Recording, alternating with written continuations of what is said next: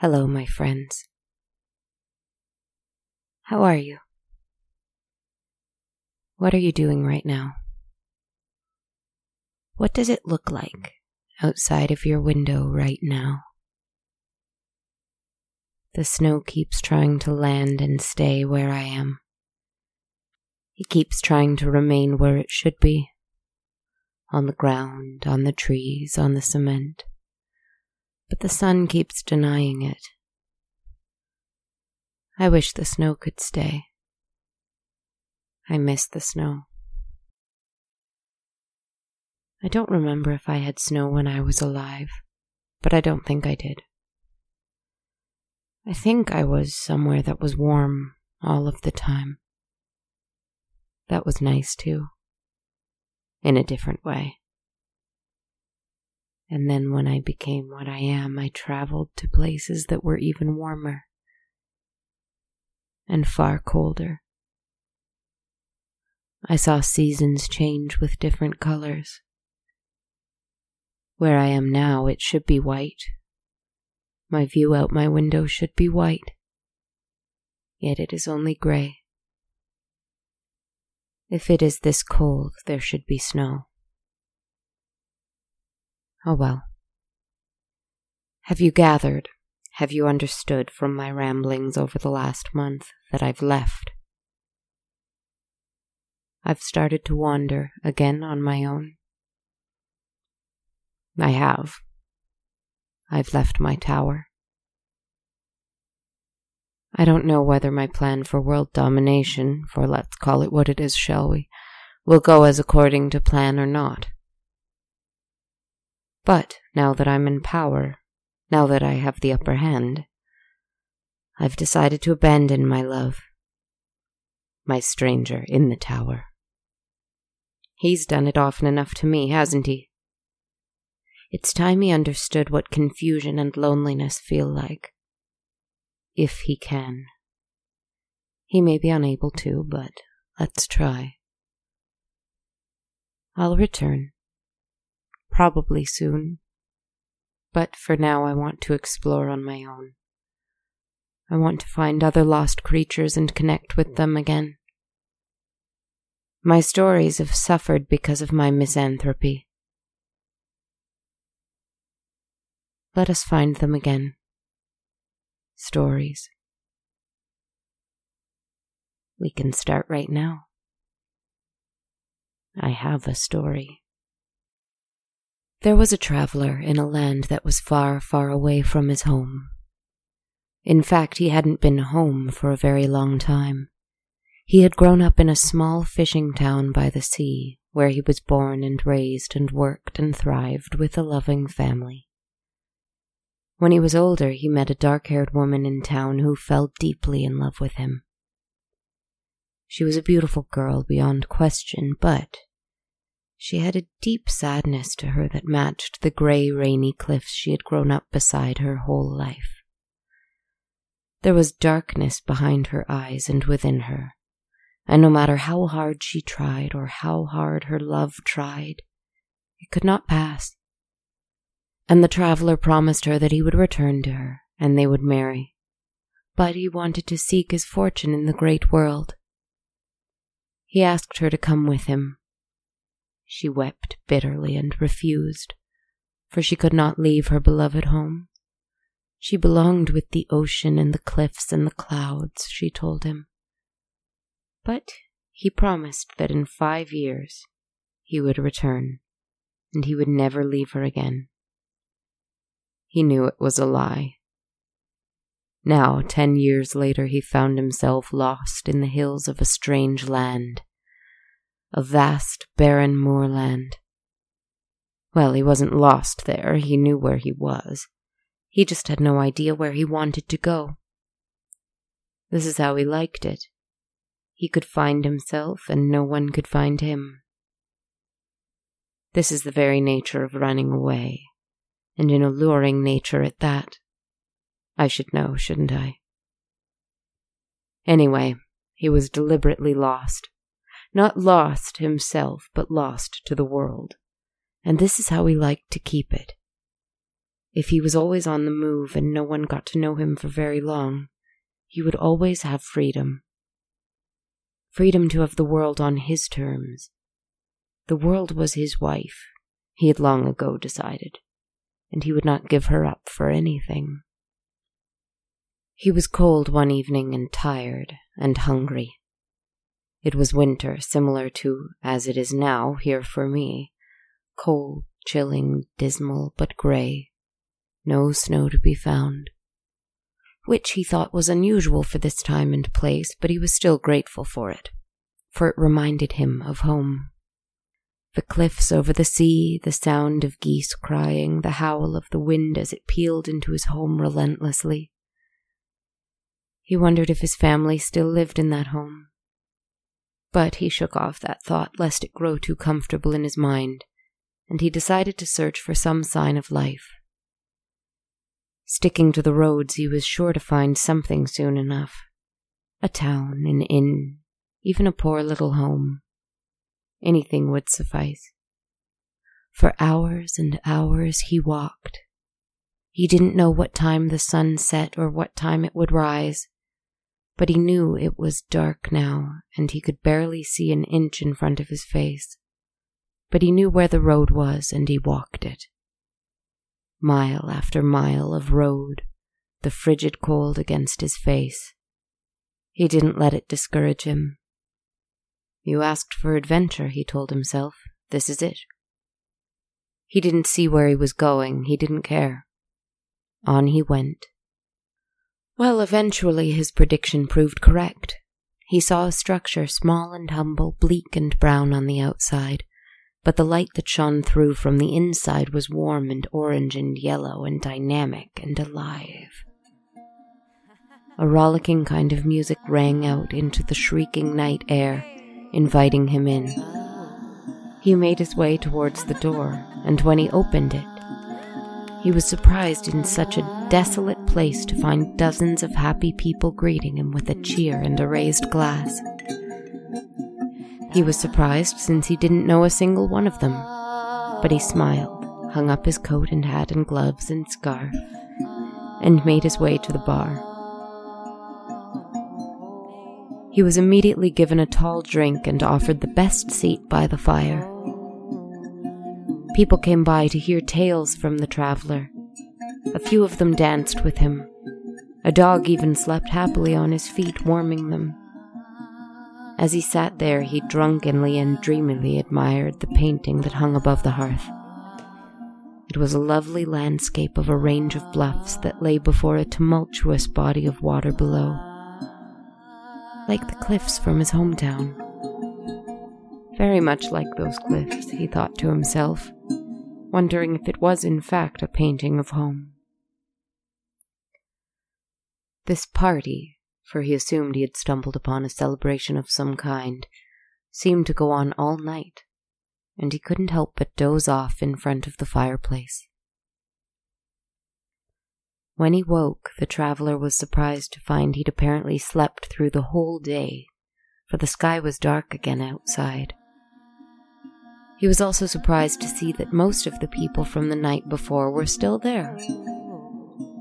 Not all of them. Overall, there were fewer people, but they were still enjoying themselves. The dog may not have been there to warm his feet again, but one of the girls he danced with the night prior. In fact, he had danced with her a few times, taken by her joyful eyes and playful smile. She was there again, and she presented him with a drink, and they danced again. A few of the friends he'd made were still there. He intended to leave that morning, but he'd slept through the entire day, so he decided one more night wouldn't hurt. He laughed, he danced, he drank. And if he didn't know himself better, he thought he might actually be falling in love. With the young woman who kept dancing with him, sure, but also with the tavern itself. With his new friends. With the fire. With the painting of home. With the sweetness of the ale, with how alive and at home he felt when he was in it. Before he knew it, he was asleep in the same comfortable armchair by the fire once more, with the sound of laughter and the feeling of a soft hand holding his. He awoke again the next night. The sky was dark. Now there were only a handful of people in the tavern. A few friends from before, but not all of them. The barkeeper, of course. And the girl he had now decided he couldn't live without. All night they danced, drank, and laughed. He barely noticed the music wasn't quite so energetic and that the fire wasn't quite so warm and bright tonight. But the girl with the sparkling eyes and playful smile held him close and kept him warm. When he asked her name, she merely laughed. When he asked if she lived in town, she kept dancing. And when he asked if she had any family, she excitedly begged him to tell another story. Another night had passed with his barely noticing, and he fell asleep again, and he didn't wake again until the next night. Now, he was a little concerned. 3 days had passed in the same place, and tonight the fire was lit, but there was no one in the tavern. No dog. No customers, no bartender. The traveler stood from his armchair looking around in a bit of a panic. "Will you dance with me, my love?" he heard a voice say from behind him. It was the girl with the joyful eyes. Though music seemed to faintly play from some unseen source, he agreed and danced with her. He would have done anything for her. The darkness had spread into the tavern and it was cold now, the fire struggling to stay alive. He didn't pay any of this any mind until he realized they'd been dancing all night yet again, the girl smiling and laughing. Finally, after several hours had passed, he held her hands and somberly told her that he must leave tomorrow. She may come with him if she wanted, but he must leave in the morning. And for the first time, that playful smile evaporated. He could hear an outer latch on the door falling, locking itself from the outside. The fire went out. The wind outside howled, and suddenly, heavy snow began to fall outside of the windows, immediately piling itself up. He could see the snow gathering outside so high that he knew he wouldn't be able to leave. In fact, it looked like it was at least 3 days and 3 nights worth of snow, which he somehow hadn't seen. And when he turned back to the girl, she had turned away from him. When he wasn't looking at her face, he suddenly found that he had absolutely no recollection of what she looked like. Did she always have dark hair? He didn't think so before, but now as she stood looking at the landscape over the mantel, he realized there was a familiarity to her after all. He heard the soft sound of weeping. She bowed her head and placed it in her hands. He went to her as the crying grew louder and placed his hands on her shoulders.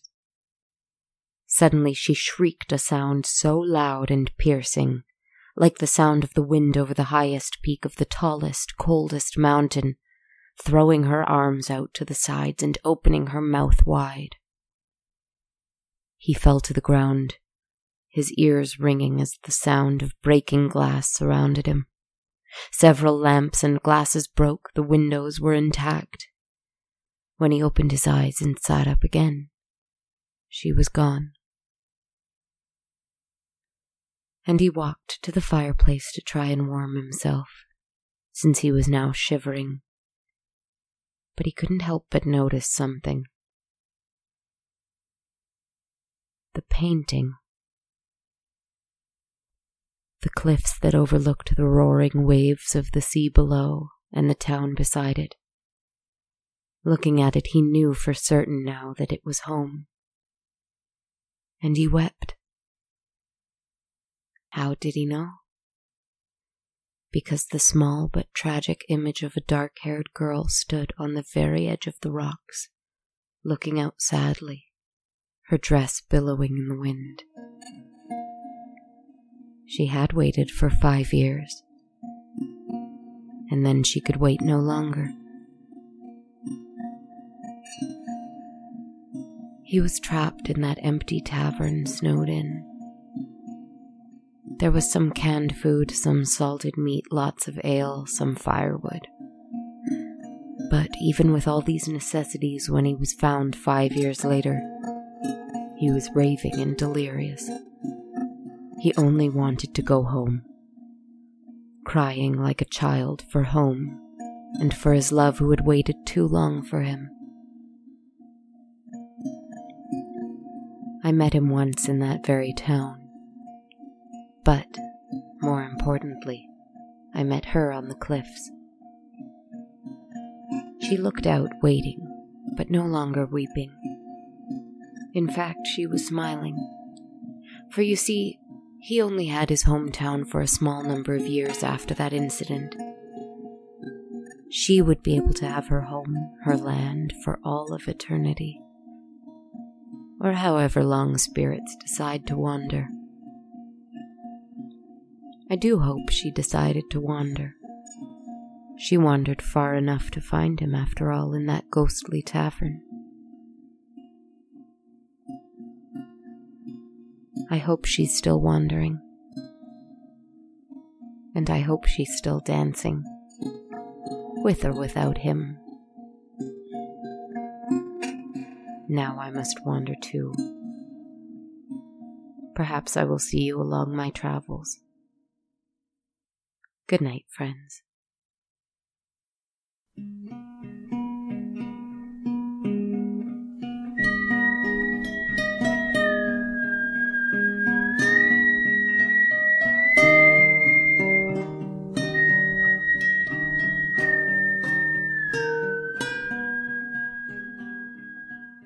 Hi everyone, thanks so much for listening to episode 47 of On a Dark Cold Night. This is Kristen, your host, writer, friend extraordinaire. I hope you've been having a lovely 2019. How is it going so far? Have you been sticking to your resolutions?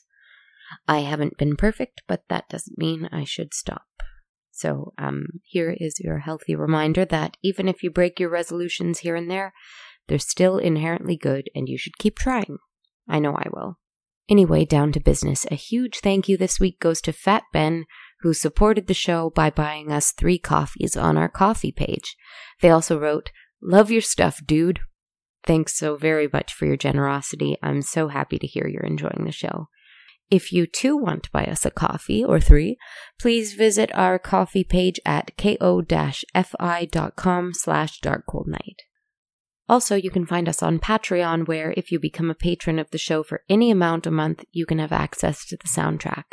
It's a private playlist that's updated with every new episode that's released, so it's going to be constantly growing. Like I said, if you pledge any amount, $1 or more a month on Patreon, it's all yours. I'm going to be looking for more ways to get some goodies to Patreon patrons, so check us out there at patreon.com/darkcoldnight. As always, you can follow the podcast on Twitter at A Dark Cold Night, Instagram at Dark Cold Night Podcast, and on our Facebook page. Write me anytime. I love to hear from people who are listening to the show. On that note, you can also write a review on iTunes, Stitcher, Podknife, or any other place you'd like to. That would be a huge favor to me, and I will likely shout you out on social media and here on the podcast. If you want to support us in a different way, give us a listen on Radio Public, where every listen works towards your podcaster being paid for their work. Free for you, good for me. It's just good. It's good. Finally, if you want to listen to more of me but want to hear me being ridiculous and watching retro TV, have a listen to the new podcast, Oh Boy, It's Kristen and Leet. My friend Lee Stetson and I are watching Quantum Leap and podcasting about it. It's quite silly and fun, so give it a listen. Thanks again for listening this week. I hope you're doing well. Take care, friends.